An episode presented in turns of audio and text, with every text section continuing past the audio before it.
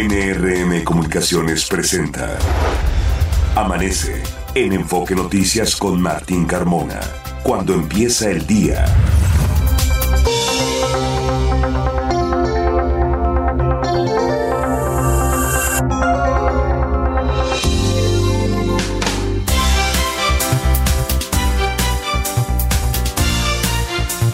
Hola, ¿qué tal? Muy buenos días, me da mucho gusto saludarlo. Ya son las 6 de la mañana con dos minutos de este martes 14 de noviembre.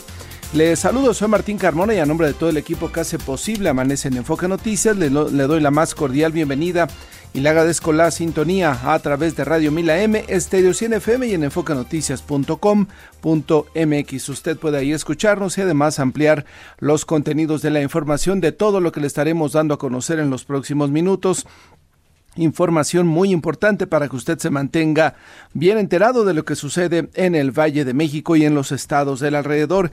Es el día 318, restan 47 días para que se termine este venturoso y a la vez exitoso 2023 y estamos en la semana número 46. La puesta del sol será a las 5 de la tarde con 58 minutos. Por ahora ya amanece en esta nublada Ciudad de México y acá en el poniente de la Ciudad de México con una ligera llovizna. Fabiola Reza muy buenos días. ¿Qué tal, Martín? Auditorio de Amanece en Enfoque Noticias. Muy buenos días, feliz martes. Así es, maneje con precaución. Llueve ligeramente en la zona poniente de la capital y en, algunas otras zonas también. Pásenos sus, sus, reportes a nuestras redes sociales. La temperatura promedio esta mañana es de 11 grados. Se espera una temperatura máxima de 22 a 24. En el transcurso del día se prevé el incremento de la nubosidad con probabilidad de lluvias aisladas en la Ciudad de México y lluvias con intervalos de chubascos en el Estado de México, los cuales podrían acompañarse de descargas y caída de descargas eléctricas y caída de granizo con rachas de viento de hasta 40 kilómetros por hora. Y es que tenemos el ingreso de humedad del Océano Pacífico y el Golfo de México en combinación con dos canales de baja presión, uno sobre el noroeste, occidente, centro y sur de México y otro sobre el oriente del país. Es lo que provoca estas condiciones climáticas, Martín, de lluvia esta mañana, uh -huh. de llovizna aquí en sí. el poniente de la Ciudad de México. Ligera llovizna, así es que se lo informamos para que usted salga con tiempo, revise sus las condiciones del clima donde usted más o menos está en estos momentos previo a salir de su domicilio y si ya lo hizo maneje con precaución, hay pavimento pavimento mojado. Pues le estaremos informando más adelante de estas circunstancias. Hoy, por lo pronto, vamos con este resumen de noticias que hemos preparado y comenzamos informándole que con veladoras, banderas del orgullo y fotografías de personas asesinadas por crímenes de odio, integrantes de la comunidad LGBT más y sociedad civil se concentraron en la Estela de Luz y posteriormente marcharon al Zócalo de la Ciudad de México ayer por la noche para exigir se aclare la muerte del magistrado Jesús Ociel Baena y su pareja, ocurrido en Aguascalientes. Durante la protesta, las personas afirmaron que Ociel luchó para que se reconocieran los derechos de las personas no binarias en todo el país. Vamos a escuchar. No me cuida, me cuidan mis amigues. ¡Me cuidan mis amigues! ¡Está la resistencia atrás! Aquí está la resistencia atrás. El diario estadounidense The New York Times aseguró que la información sobre el espionaje por parte de la Fiscalía de la Ciudad de México a opositores y morenistas provino de documentos emitidos por juzgados capitalinos. Apuntó que la dependencia no ofreció datos convincentes para contradecir el reportaje. Le comentó que el Partido Acción Nacional en el Congreso Capitalino advirtió que no cederá a presiones para la ratificación de Ernestina Godoy. Esto luego de que trascendiera que los diputados Luisa Gutiérrez y Ricardo Rubio estuvieran en la mira de la Fiscalía de la Ciudad de México. El gobierno de la Ciudad de México alista una propuesta para modificar la ley de turismo local para regular las plataformas digitales de servicios de alojamiento, que contempla la creación de un padrón de inmuebles y anfitriones. Así lo explicó el mandatario capitalino Martí Batres. Ponemos eh, límites para el uso de inmuebles que tenga un anfitrión que no puede dedicar más de tres inmuebles a este uso. Ponemos un mecanismo de refrendo anual para saber que en efecto eh, quien está cumpliendo con las reglas puede seguir trabajando en ese sentido, quien no está cumpliendo con las reglas ya no tiene el refrendo anual. Eh, por otro lado, establecemos eh, registros, registros de anfitriones, los registros de los inmuebles le comento que algunos del CCH Sur tomaron la dirección del plantel en demanda de que sean atendidos casos de acoso sexual y violencia de género. Encapuchados realizaron destrozos y pintas. Hoy las clases serán de manera normal. Esto en el CCH Sur. Policías detuvieron a Noé Hermilio Martínez, alias El Gudi, presunto extorsionador de migrantes que operaba en inmediaciones la central de autobuses del norte. La Policía Cibernética ha detectado un aumento en la incidencia de la violencia digital en la que se hace uso de la inteligencia artificial para perjudicar la reputación y la seguridad de las personas. También ya le informábamos que el Consejo Ciudadano de Seguridad Pública de esta capital ha informado que previo a lo que son las actividades del Buen Fin, eh, eh, se ha incrementado hasta en 17% el número de fraudes a través de las tarjetas de crédito, las tarjetas de débito. Tenga usted mucho cuidado dónde va a comprar. También las adquisiciones de bienes y servicios por Internet son las que corren mayor riesgo. También hay eh, algunos elementos que le estaremos dando a conocer justamente para que usted cuando compre en un sitio de Internet verifique que sea el sitio original, que sea un sitio seguro y desconfíe desconfíe de las ofertas. Nadie le va a vender un iPhone 14 o un teléfono de alta gama eh, de los últimos de reciente lanzamiento por dos mil pesos, por tres mil pesos. Eso no va a suceder, ni una pantalla de 70 pulgadas por dos mil quinientos pesos. Eso también desconfíe porque esas ofertas son justamente el gancho para comenzar el fraude. Una conductora del metro de la línea 9 guardó un tren en uno de los túneles de la terminal Tacubaya con todo y pasajeros denunciaron el hecho en redes sociales. Al respecto, el sistema de transporte colectivo aseguró que a los usuarios se les indicó previamente desalojar la unidad porque saldría de circulación. Mucha atención porque a partir del 25 de noviembre el ingreso a las líneas 9 y B del metro será únicamente con tarjeta de movilidad integrada. En información de la megalópolis, Lucy Mesa, precandidata a la gobernatura de Morelos por el Frente Amplio, denunció ante la Fiscalía del Estado al gobernador Cuauhtémoc Blanco por presuntas amenazas en su contra, que atribuyó a su decisión de participar en el proceso electoral. También allá en Morelos, la Fiscalía Especializada de Combate a la Corrupción cateó las oficinas de la Fiscalía Estatal en Temixco. La diligencia tiene relación con la investigación contra el coordinador administrativo de la dependencia, Homero Fuentes, detenido por ejercicio abusivo de funciones y coalición para cometer delitos. En el mismo estado, dos tortillerías del municipio de Cuautla fueron atacadas a balazos de manera simultánea. No se reportaron heridos y fue sentenciada a tres años de internamiento a Sahara N, estudiante de secundaria que causó la muerte a una compañera tras una pelea en Teotihuacán, Estado de México, en marzo pasado. Deberá pagar además 457 mil pesos como reparación del daño. Pobladores de San Lorenzo Huitzisilapan, en Lerma, Estado de México, bloquearon la carretera México-Toluca para exigir seguridad aseguraron que se ha desatado la violencia. Buenos días. Y en México se invierte Fernanda Franco. Adelante, buenos días.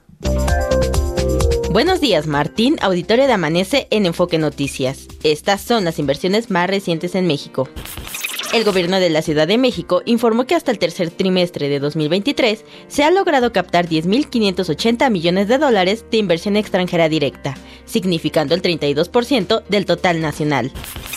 La empresa china Time Interconnect Technology dio a conocer su intención de instalarse en Tamaulipas. El fabricante de cables de cobre y fibra óptica estima invertir 40 millones de dólares y generar 500 empleos directos. La Comisión Nacional de Hidrocarburos aprobó que Petróleos Mexicanos invierta 610 millones de dólares en el campo petrolero Ekbalam, estos recursos serán utilizados para producir 30.27 millones de barriles de aceite y 7.24 mil millones de pies cúbicos de gas durante el próximo año. Martín, auditorio de Amanece en Enfoque Noticias, hasta aquí la información. Gracias, eh, Fernanda. Son ya las 6 de la mañana con 11 minutos. Momento de ir a una pausa. Le recordamos nuestras vías de comunicación y contacto. Me ubican en la red social de XN, arroba Carmona Martín. A nosotros también como Enfoque Noticias en Twitter, en Facebook, en Instagram, en YouTube, en TikTok y en Threads. Nuestro WhatsApp es el 55 73 60 35 87. Maneje con precaución. Llueve especialmente en el poniente de la Ciudad de México. Son las 6 de la mañana con 12 minutos y la temperatura es de 11 grados.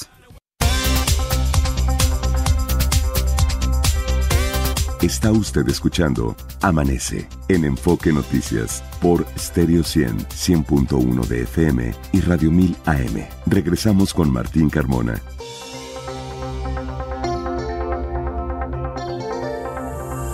Son ya las 6 de la mañana con 16 minutos. Continuamos con más información y junto con el resto de contendientes para la candidatura de Morena la jefatura de gobierno, Mar García Harfuch, fue anunciado ayer como nuevo asesor de Clara Brugada. El ex jefe de la policía ganó la encuesta interna, sin embargo, el partido dejó la nominación a la exalcaldesa de Iztapalapa para cumplir con los criterios de paridad de género. Vamos a instalar un consejo asesor. Imagínense ustedes que los compañeros y compañeras que participaron en este proceso, cada uno tiene un aporte enorme para esta gran ciudad, cada uno va a enriquecer esta gran ciudad Así que estaremos instalando un consejo que nos acompañe en este proceso, aseguró Clara Brugada, la candidata. Al encuentro a puerta cerrada acudieron también dirigentes locales del partido. Vamos a demostrar que estamos unidos, que tenemos un objetivo, dijo el ex jefe de la policía. Son ya las seis de la mañana con diecisiete minutos. Juan Enrique Velázquez, adelante con tu información. Buenos días. Muy buenos días, Martín. Saludos, amigos de Amanece en Enfoque Noticias. Pese a presiones y persecución política por parte de la Fiscalía General de Justicia Capitalina, la bancada de Acción Nacional en el Congreso de la Ciudad de México advirtió que votará en contra de la ratificación de Ernestina Godoy Ramos por un periodo más de cuatro años. La legisladora local panista Luisa Gutiérrez Ureña, a través de sus redes sociales, denunció que tras expresar sus razones por las que no votaría por la ratificación, la FGJCDMX le fabricó un delito. Escuchemos. Recibí una llamada anónima que me advirtió que el 31 de octubre me habían iniciado una carpeta de investigación por narcomenudeo y que esta sería la primera de más acusaciones. El denunciante se presentó ante Rigoberto Ávila Ordóñez, secretario particular de Ernestina Godoy, a denunciarme. Ahora resulta que yo, bueno, mi bebé de cuatro meses de gestación y yo vendemos droga. Qué gran atención la de la fiscalía. Ahora las denuncias ya las reciben de manera personalizada en la mismísima oficina de la fiscal Godoy ante esto, presenté un amparo para evitar que me detengan ilegalmente por una carpeta fabricada por delitos contra la salud. Amigos de Amanece en Enfoque Noticias, el presidente del PAN capitalino Andrés Atay de Rubiolo y el coordinador parlamentario Federico Dorin César le exigieron a Godoy Ramos que deje de usar la institución de manera facciosa, burda y corriente con el acoso judicial que realiza contra la oposición, porque las y los diputados no van a ceder ni un ápice a su postura inicial pues está claro que su actuación ha causado mucho mal a la ciudadanía. El líder de los panistas en Donceles Allende demandó a la fiscal que detenga el hostigamiento hacia los legisladores de frente que, de manera valiente y firme, han expresado su voto en contra de la ratificación. El presidente del PAN en la CDMX subrayó que no es a través de la persecución política como las y los legisladores de Morena lograrán que el Godoy Ramos continúe como fiscal capitalina. Martín, amigos de Amanece en Enfoque Noticias, Ese tema de la ratificación de la fiscal, cómo está ya tan politizado, Juan Enrique, cómo está generando pues eh, todo tipo de información, ¿no? Este asunto de que ahora esta diputada estaría siendo investigada por venta de drogas, pues sí llama la atención, cómo ha ido escalando y si no lo está haciendo la fiscalía, si no la está investigando, también debería de aclararlo y de precisarlo. Sí, sobre todo pues que, eh, porque es una declaración muy muy seria, Martín, esta acusación. Y, y, bueno, este asunto se ha calentado en los últimos días porque pues ayer se tendrían que haber tenido alguna noticia sobre este tema de la ratificación, pero no se ha eh, pues eh, llamado a declarar a pues aquí a las oficinas de Don Celes Allende a la fiscal. No se ha citado Martín se supone que ya en estos días pues ya habría algo de avance en este tema de la ratificación o no de la fiscal general de justicia Ernestina Godoy Ramos. Y reiterar que pues eh, Godoy Ramos dijo el titular del del PAN capitalino que pues la ratificación no está sujeta a negociación por tres simples razones que nunca ha escuchado a las víctimas, la CDMX tiene la tasa de impunidad más alta de todo el país y la propia ratificación viene de un proceso a modo, Martín. Así es, eh, justamente ayer es cuando debió haber sido llamada por parte de la Comisión de Justicia para comentar y para, pues de alguna manera, entrevistar a la fiscal Godoy. Esto no sucedió. Ayer conversábamos con la diputada eh, pues, de, un, de Morena, quien nos, Marta Ávila, quien nos decía que quizá se vayan hasta enero, Juan Enrique, que los tiempos pues no corren prisa, que no son plazos fatales y que pues igual se lo pensaban hasta enero. Sí, Martín, fíjate que sí, esa esa posición, esa, pues ese comentario, efectivamente sí se había escuchado hace ya unos días que posiblemente se alargaría este proceso de ratificación y parece que así será para que se vayan enfriando las cosas en este asunto, Martín. La ratificación por cuatro años más o no de Ernestina Godoy Ramos al frente de la Fiscalía General de Justicia de la Ciudad de México. Estamos atentos, Juan Enrique, gracias. Muy buenos días, Martín. Buenos días, seis de la mañana con veintidós minutos. Por cierto, hoy el periódico La Jornada, a través de una nota de Laura Gómez Flores informa que la Fiscalía General de Justicia de la Ciudad de México investiga cinco exfuncionarios de nivel alto y mandos medios presuntamente relacionados con la red de corrupción inmobiliaria en la alcaldía Benito Juárez, así como a dos contratistas. No podemos hablar de una investigación en curso por secrecía y en su momento se darán a conocer los nombres. Tampoco diremos si se cuenta, si se, si se cuenta ya con órdenes de aprehensión contra alguno de los involucrados indicaron fuentes de la dependencia. Hasta el momento, cada indagatoria ha sido sustentada y ha llevado a responsabilizar a 10 personas, dos ya sentenciadas por enriquecimiento ilícito y el resto vinculadas a proceso. Así es que van por cinco ex servidores eh, públicos de la Benito Juárez, según esta información que hoy publica el periódico La Jornada. Son ya las 6 de la mañana con 22 minutos. Vámonos hasta el Estado de México. Gloria Aguilar, adelante, buenos días.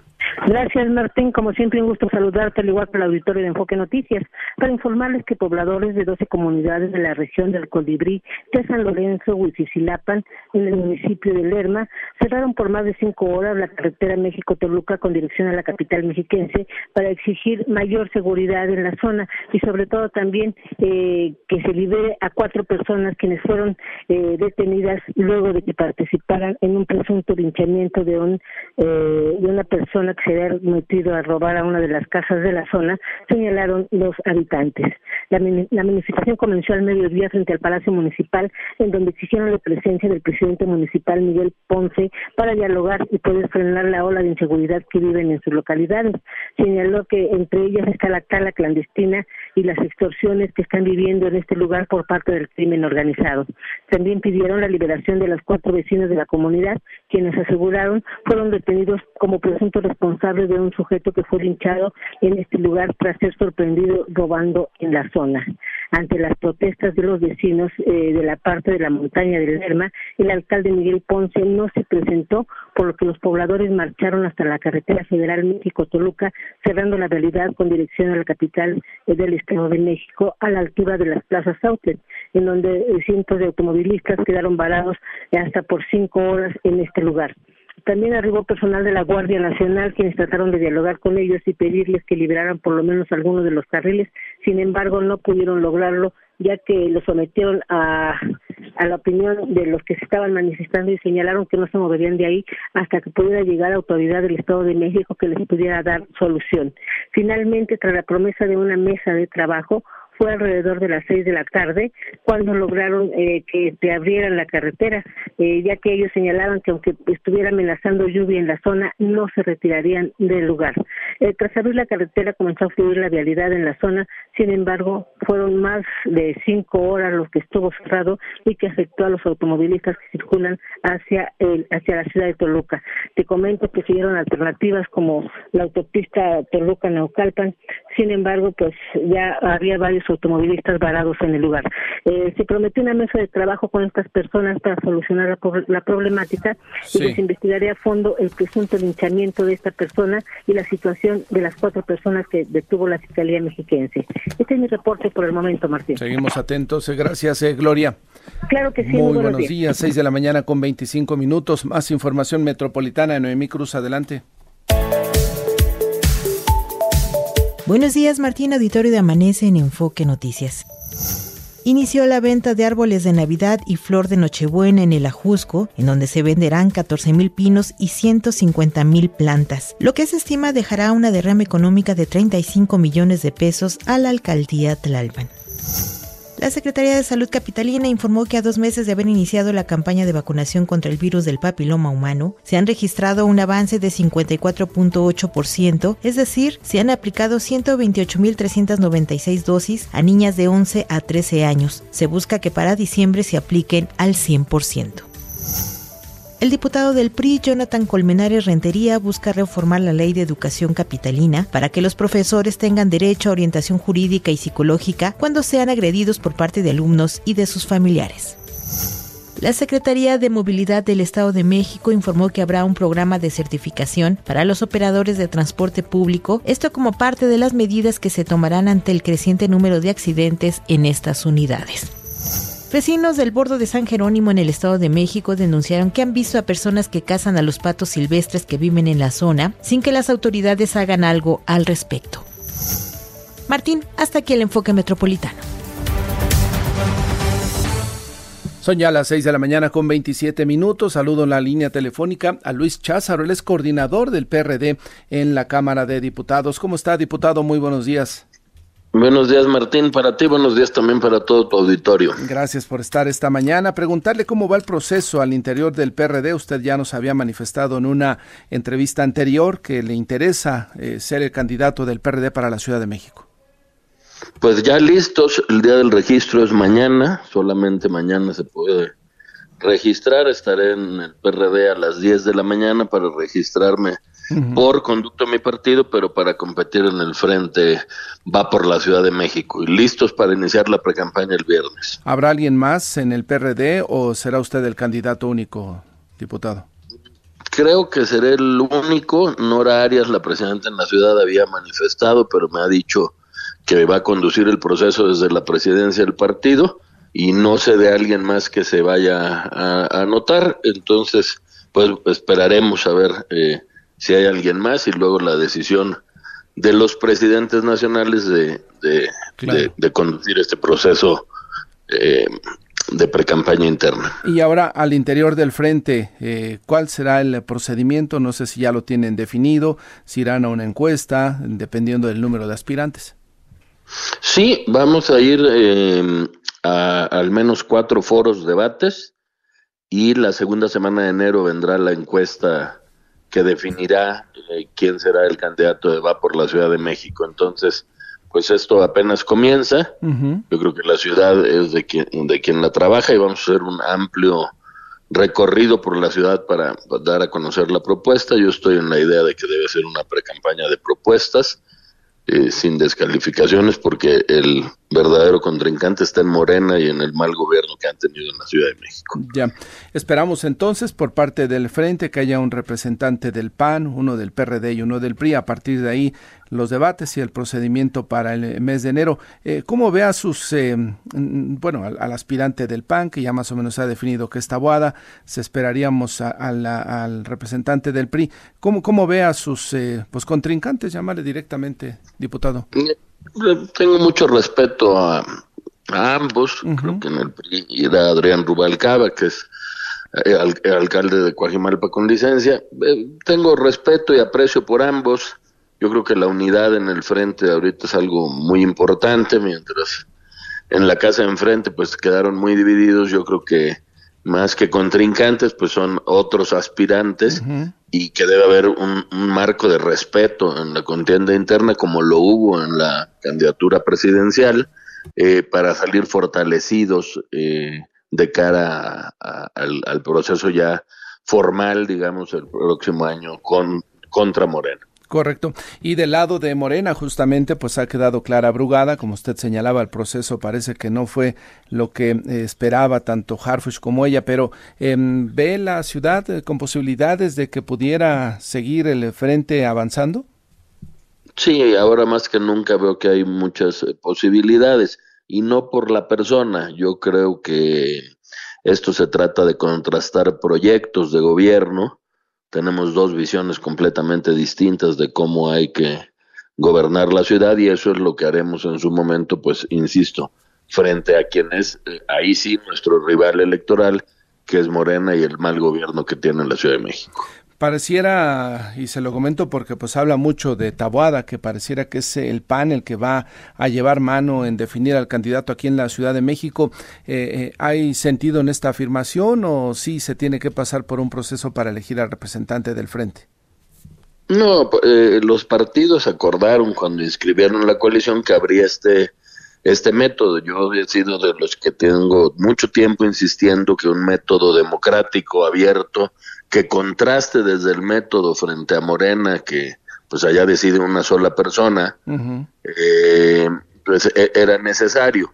El PAN ha decidido que Taboada sea su candidato, están en su derecho, pero el frente de tres partidos será quien decida quién es el candidato del frente. Yo creo que es la ciudadanía quien debe decidir, porque son ellos, a final de cuentas, quienes van a votar por nosotros el próximo año y quienes deben verse representados. Puede ser Santiago Tabada, yo no, no, no, no lo niego, pero creo que esto debe ser después de un proceso donde la gente conozca la propuesta eh, y decidan los chilangos qué, qué clase de, de político quieren al frente de la coalición. ¿Cuál sería su oferta principal para los habitantes de la Ciudad de México, eh, justamente para pues eh, la ciudad, para la capital del país? Mira, yo te diría que la ciudad es muy progresista, que el PRD la ha gobernado y la ha gobernado bien. Yo soy un socialdemócrata, creo que las libertades para todos y todas y todes. Y la oferta sería pues con mano firme, dejar de, dar abrazos a la delincuencia, aplicar la ley, regresar a una ciudad eh, tranquila, segura, como la teníamos en gobiernos del PRD, y básicamente esa será la propuesta que yo presentaré a partir de mañana. Correcto, pues estaremos atentos a su registro el día de mañana, diputado. Gracias por conversar con el auditorio y seguiremos muy de cerca todo este proceso aquí en la ciudad.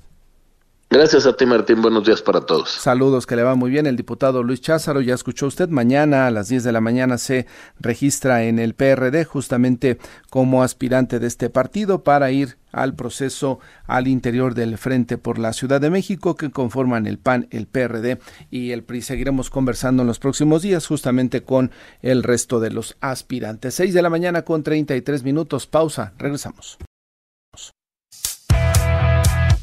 Los deportes con Javier Trejo Garay.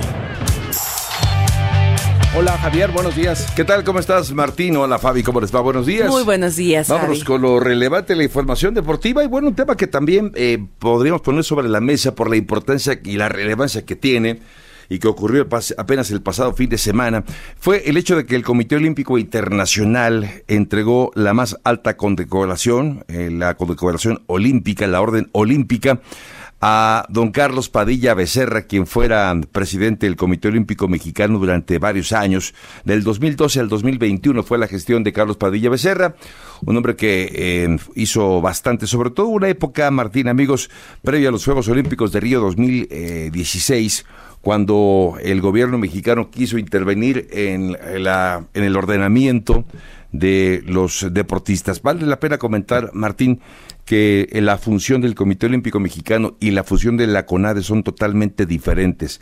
La CONADE es la encargada de gestionar recursos, bueno, además de promover la cultura física y el deporte entre la población. Además de ello, gestionar los recursos que se le entregan a las federaciones que a su vez trabajan con los diferentes atletas. Y el caso del Comité Olímpico Mexicano es una embajada, la embajada del Comité Olímpico eh, Internacional en México, y es la representación nacional del deporte. Es decir, eh, todo lo que tenga que ver con el Comité Olímpico eh, se hace, o Juegos Olímpicos, se hace a través del Comité Olímpico o de los comités olímpicos nacionales.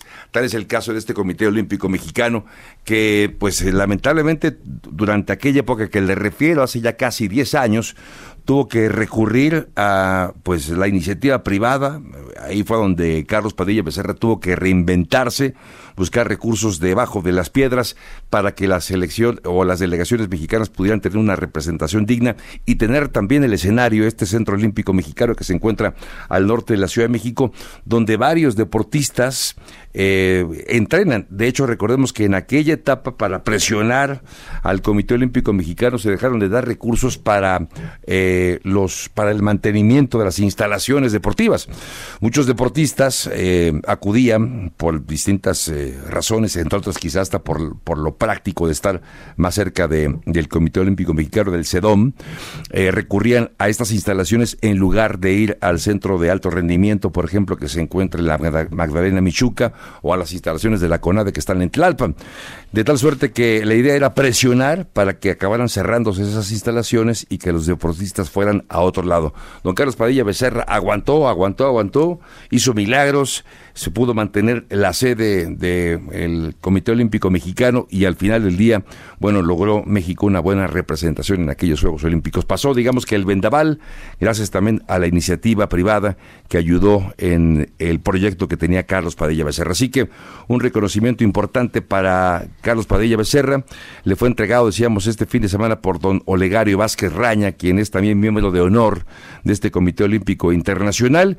Y eh, él, recordemos que desde el 2021 dejó de ser ya presidente del Comité Olímpico Mexicano, es María José Alcalá, ahora la presidenta de este Comité Olímpico, pero de verdad, enhorabuena por este hombre que aportó mucho al deporte mexicano durante una muy buena etapa, una etapa complicada también ciertamente, pero que eh, se le recuerda con cariño la gestión que tuviera don Carlos Padilla Becerra. Bueno, cambiando de tema, Martín, amigos de Enfoque Noticias, hablemos si les parece de la selección mexicana de fútbol. Ya empezaron los eh, entrenamientos, ya de hecho inició el trabajo ayer de Jimmy Lozano al frente de la selección mexicana de fútbol para los partidos que vienen de esta selección mexicana. Este fin de semana, recordemos, esta semana hay fecha FIFA, de hecho las principales ligas del mundo se detienen justamente por eh, esta fecha FIFA, que es de hecho la última de este 2023. Y en esta fecha FIFA habrá partidos oficiales, algunos amistosos. En el caso de México, la participación que tiene en los próximos encuentros serán de carácter oficial. Corresponde a la Nations League, eh, enfrentará a Honduras. Con Honduras ha habido enfrentamientos realmente eh, memorables, algunos incluso dramáticos y trágicos, ya platicaremos de ellos. Pero eh, México busca no solamente un lugar en las semifinales de este Nations League, Nations League sino además de todo, Martín, amigos de Enfoque Noticias, el boleto para la Copa América del 2024 que se va a disputar justamente ese este siguiente año. Así que para México son partidos importantes.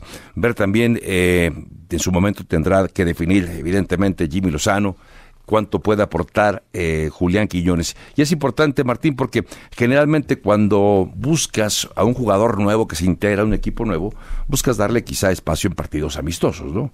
Aquí van a poner a Quiñones en partidos oficiales, ¿no? Y esto es importante. Ah, vamos a ver si entra, si abre de, el partido de, de inicio o si es un, eh, jugador que entre de cambio en el segundo tiempo, por ejemplo, ¿no? ¿Sabes qué debería de ser el Jimmy Lozano, Javier? ¿Qué, qué cuéntanos? A propósito de algo que te iba a comentar, el partido del Chelsea contra el Manchester City de este Sí, fin de semana sí. en la Premier, digo, no lo vi, pero vi el resumen porque me llamó el resultado 4 por 4 terminaron. es. 4 por 4, un partido en- y en el resumen lo puedes ver que se jugó con una intensidad desde Sin el duda. primer minuto hasta el último minuto. Ocho goles en, en do- en ese partido entre el Chelsea y, Y el- el, Manchester y el City. City.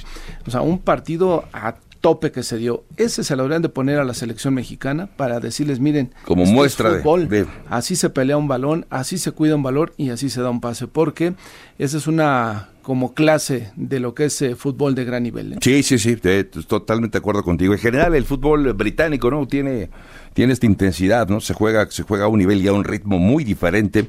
Y, y tienes toda la razón. En fin. Y aquí eh, ves a los futbolistas mexicanos tocando el balón, dándose Sí, la sí, sí, vuelta, si sale el balón van casi de rodillas por él. Sí, haciendo tiempo a veces, claro, claro, claro. Displicencia a la hora de jugar que ni parecen profesionales. ¿eh? Totalmente de acuerdo contigo, Martín. Pues ojalá que tomen nota de eso y otros, otros eh, ejemplos que hay sin duda dentro del fútbol internacional. Más adelante, Martín, platicar desde luego lo que ha ocurrido con, eh, el- o que lo que va a ocurrir, mejor dicho, este fin de semana en el Gran Premio de Las Vegas. Mañana habrá un gran fiestón para inaugurarlo, como para cortar el listón casi casi de, del Gran Premio de, de Las Vegas que se va a correr. Fíjate que tengo entendido, esta, esta famosa esfera de Sphere que, se, Sí. que, se- que ha sido muy... eh, bueno, que es ¿Va a nueva, ¿no? de pantalla? Fíjate que eh, es- la idea es lucir toda la, la actividad nocturna, ¿no?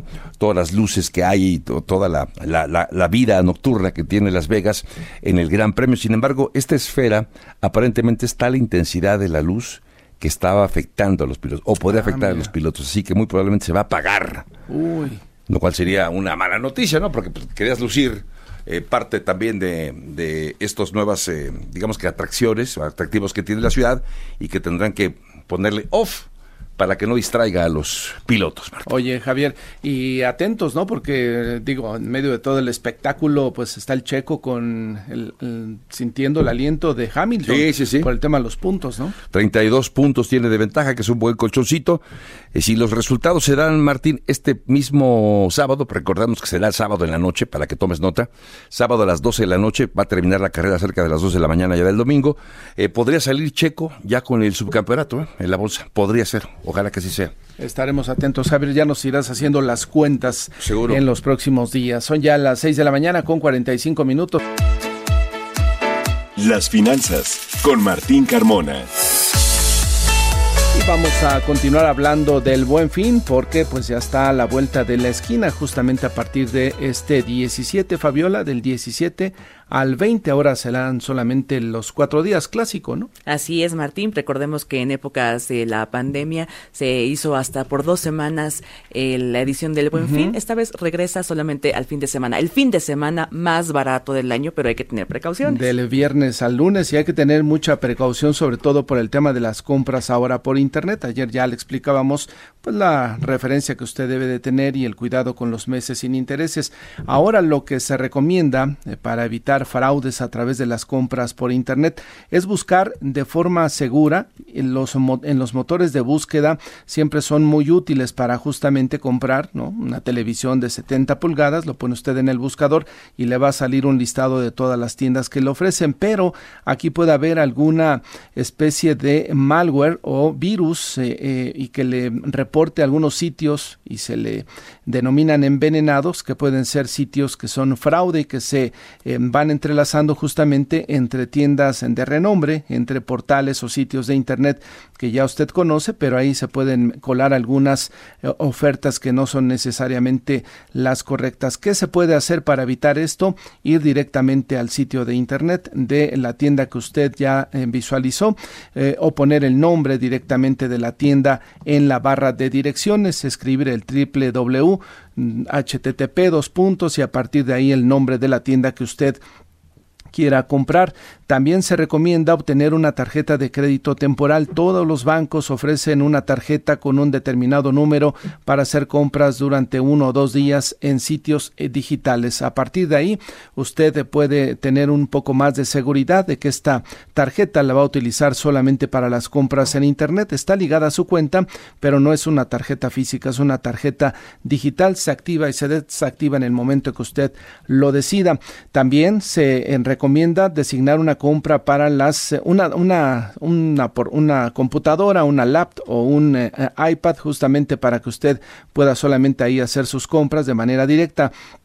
No se recomienda utilizar los eh, Wi-Fi, estas conexiones a Internet gratuitas, que de repente diga, pues me voy al café de la esquina o al restaurante de la esquina y me comparten el Wi-Fi y desde ahí puedo hacer mi compra. No, porque usted va a ingresar sus datos bancarios y a partir de ahí en esa conexión de Wi-Fi puede haber personas que están de alguna manera pues rastreando ese tipo de información, robársela y hacer compras. También se le recomienda tener un mail, una cuenta de correo dedicada justamente para las compras, para que ahí le lleguen las notificaciones y no le lleguen los mensajes de fraude, estos correos electrónicos que llevan una liga y le dicen si quieres comprar este teléfono de alta gama por este precio, da clic en esta liga y te lleva a un sitio que puede ser un fraude. Así es que con estas recomendaciones son muy sencillas, son muy ágiles. Usted puede de alguna manera salir bien librado en estas compras del buen fin, aprovechar las ofertas, compre lo necesario, compre lo que requiere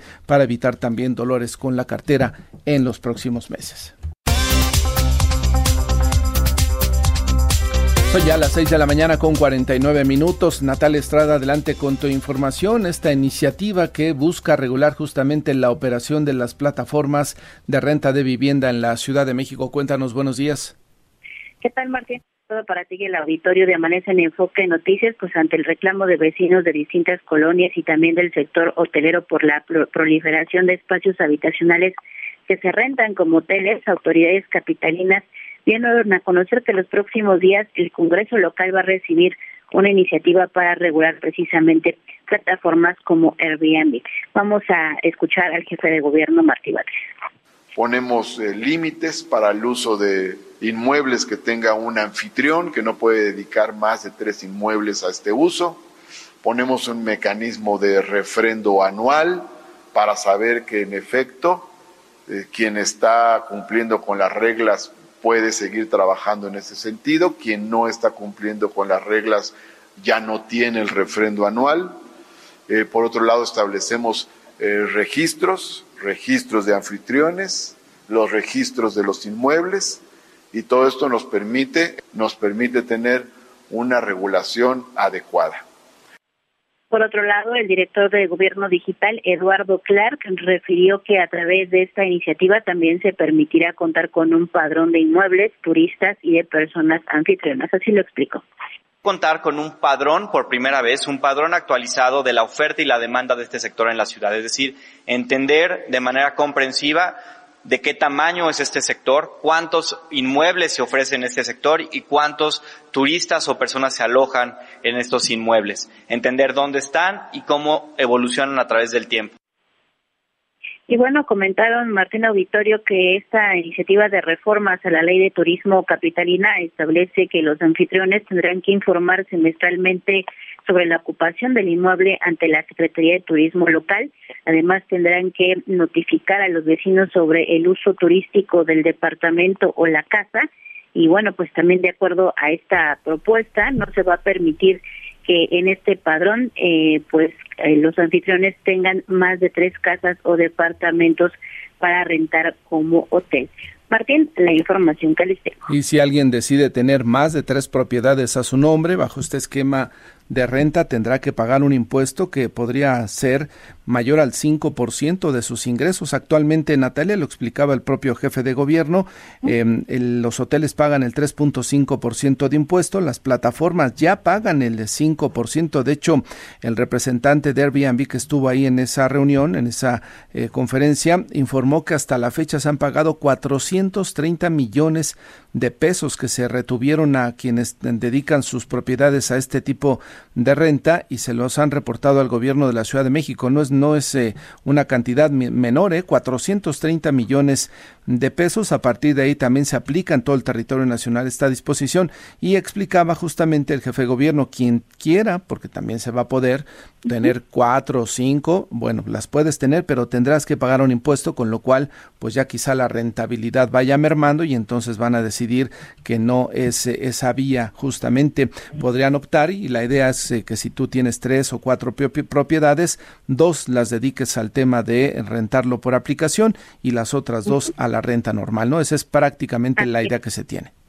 Así es, Martín, los dos primeros inmuebles estarían exentos y se cobrarían el derecho solo en caso de contar con tres inmuebles registrados para, como ya lo comentábamos, pues rentarlos como tipo hotel y ya los demás como una renta normal, Martín. Con esto se buscaría pues permitir la posibilidad de que eh, las personas, las familias podrían regresar a los eh, a las colonias céntricas, ¿no? Y no pagar estas elevadas rentas que los han expulsado hacia la periferia de la ciudad. Es correcto, Martín. La llamada gentrificación. Gentrificación. Muy bien, Natalia, estaremos atentos. Esto va al Congreso y decía el jefe de gobierno que esperaba que saliera en este mismo periodo de este sesiones, pero para cómo están las cosas en el Congreso se ve complicado. Así es con los temas políticos que siempre los distraen de estos temas, Martín, pero estaremos pendientes. Muy bien, Natalia, gracias. Hasta luego. Buenos días. Algo que también destacaban es el tema de que cuando en un edificio haya un departamento o dos en, renta, en, bajo este esquema de las aplicaciones, se va a tener que eh, poner un aviso para los vecinos. En, el, en, algún momento, en alguna parte del edificio, se va a tener que informar que tal o cual departamento se utiliza justamente para ese esquema, con la idea de que los vecinos estén enterados de que quien entra y quien sale de su edificio, pues está relacionado justamente con la renta de un esquema. Eso es muy importante justamente para la seguridad de quienes habitan en los diferentes pues eh, departamentos o en los edificios de la ciudad. Seis de la mañana con 55 minutos. Jorge Sánchez, adelante. Gracias, eh, Martín. Auditorio de Amanece en Enfoque Noticias, muy buenos días. Las peleas de estudiantes eh, a las afueras de los planteles educativos pues se han ido en aumento y tienen consecuencias. La Fiscalía General de Justicia del Estado de México obtuvo sentencia de tres años de internamiento contra un adolescente de 14 años tras acreditar su intervención en el delito de homicidio calificado en agravio de una joven también de 14 años, alumna de un plantel educativo en el municipio de Teotihuacán, Estado de México. De acuerdo con la indagatoria de la Fiscalía Mexiquense, se determinó que el 21 de febrero de este año la víctima fue agredida físicamente por la adolescente sentenciada cuando se encontraban afuera de la escuela secundaria oficial 518 anexa a la normal de Teotihuacán, Los Jaguares. Posteriormente, el 13 de marzo, la víctima, al encontrarse en su domicilio, pues pierde el conocimiento, por lo que fue trasladada por sus familiares al centro especializado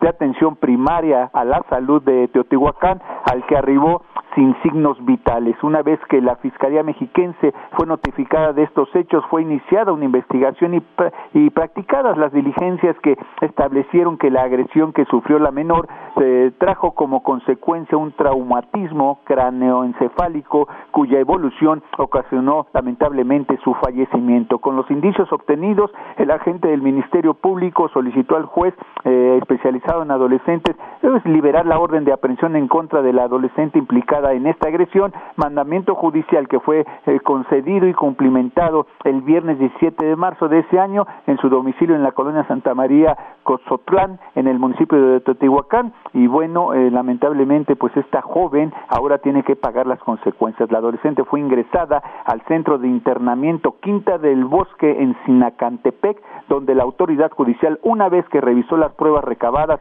y aportadas por eh, la representación social y tras el proceso legal, le dicta la medida de sentencia de tres años de internamiento. Así están las cosas. Triste, triste la situación, Jorge, para las dos jovencitas involucradas y el tema debería de servir y necesariamente quitar los nombres, por supuesto, de estas jovencitas, pero como ejemplo para que no se dé más esta situación en las escuelas, que se difunda que aquellos que dañen a algún compañero, que le provoquen alguna afectación en su persona, van a tener que enfrentar a la justicia, Jorge. Efectivamente, y aunque no hay dinero para eh, pues poder eh, subsanar el, eh, el alivio, tener un alivio a los familiares de las víctimas, los padres de esta joven pues tendrán que pagar una cantidad de 450 mil 293 pesos como pago de reparación del daño moral y material. Estamos atentos, Jorge, gracias. Buen día. Buenos días, Josefina Herrera, ¿cómo te va? Buenos días, bienvenida. Hola, ¿qué tal, Martín? Qué gusto saludarte, Fabi, amigos de Amanece en Enfoque Noticias en este día nubladito, pero con buenas noticias también. Fíjate que se están ya planteando en la UNAM lo que es el aprovechamiento de la inteligencia artificial como una oportunidad, claro, para mejorar los servicios de salud. Eh, de hecho, han organizado un seminario de innovación, tecnología y emprendimiento, así como salud y telemedicina. Son los nuevos horizontes con la inteligencia artificial. Esto fue organizado prácticamente por la Facultad de Ciencias Políticas y Sociales, la Coordinación de Vinculación y Transferencia Tecnológica y la Dirección General de Cómputo y de Tecnologías de la Información y Comunicación de la UNAM. Y esto es porque sin duda alguna, pues los retos principales es este esta alfabetización digital, porque bueno, pues algunos de los jóvenes seguramente será muy fácil introducirse a estos temas. Sin embargo, bueno, pues ocuparlo y utilizarlo para mejorar los servicios de salud, pues es el gran reto, Martín. Así es que esta eh, información, estos datos que seguramente serán parte de ya una realidad para las próximas generaciones, Martín. Y la inteligencia artificial se ha demostrado puede servir para muchas cosas y bien que se apliquen temas de salud, Josefina. Eso es, pues ahí está el gran reto. Gracias, Martín. buenos días. buenos días, Fabiola. Hasta luego. La temperatura en la nublada y en algunas zonas eh, lluviosas, Ciudad de México, 11 grados. Salga bien abrigado, está muy nublado en el Valle de México. Gracias por su atención. Ya viene Mario González con más noticias. Buenos días.